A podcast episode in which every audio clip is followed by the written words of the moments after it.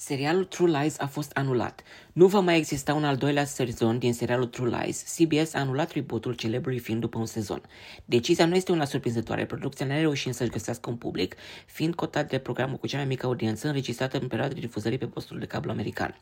Producția televizată True Lies de la scenariștii Matt Nix, McGee, James Cameron și Tony Television îi are de protagoniști pe Steve Howe și Ginger Gonzaga în rolurile ce au făcut celebri pe Arnold Schwarzenegger și Jamie Lee Curtis în filmul omonim din 1994.